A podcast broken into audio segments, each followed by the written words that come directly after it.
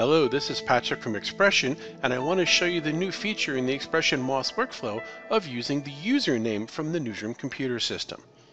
I'm looking at Inception News right now, and I'm at the login panel, and I want you to see this because my login information, P2Me, is present, and that's how I'm going to log in. I'm going to log into the system, and what you'll see right away is the Newsroom system will open up, and the plugin will also open up. Now, I'm going to close the plugin, and I'm going to move this off to a different monitor for a second because what I really want you to focus on is what's going on down here in the logs. I've got log information which shows up down here and I'm going to clear the logs out so we're not distracted by it. But while that's happening on my other monitor, I'm going to go back in and I'm going to log in to the XPression, open up the MOS plugin, I should say, for XPression, and what you'll see right away is it told me that it's connecting from a client with a username P2Me. That's great. It's tracking my username. Well, why do I care about this? Well, let's look at this right away. I have a project that I'm looking at inside of my MOS client. I'm looking at a project called Apex News. Perfect. I'm going to close it.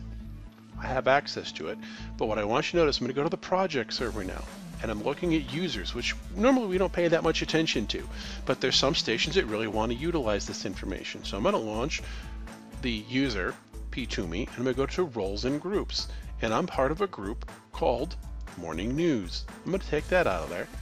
Um, I'm going to go up to user roles real quick and let you see what this is. It's normally what we would do to see who has access to publish, deploy, whatever the case may be. But where this comes into place is the show Apex News has an authorized user group called Morning News. If there's nothing set, it works the way that it always has. But if it is set, only members of the user group called Morning News have access to see the scenes in that project. So I'm going to bring up my MOS client again and I'm going to open up the XPression plugin and what you'll notice is because I left it in Apex News it says it's there but I don't see any content.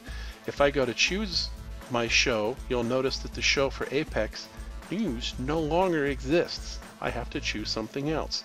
I'm going to go back to my project server and I'm going to choose the user, P2Me, and I'm going to put Morning News back as an assigned role or group that I'm allowed into. I'm going to close this up. I'm going to close my XPression MOS plugin and reopen it again. And guess what? I can see Apex News again. Now, you may wonder why, but there are some customers and some stations that have a requirement where they maybe they produce two separate newscasts for two separate stations and they don't want the, the users from station one to see the content from station two.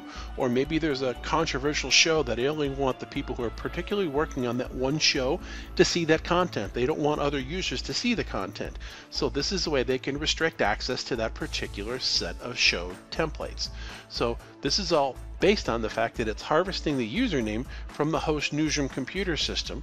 So right now I'm showing it to you in Inception. It could be iNews, it could be ENPS, it could be any of them. But this allows you to use the username as a way to set restrictions on who can see what content in what shows.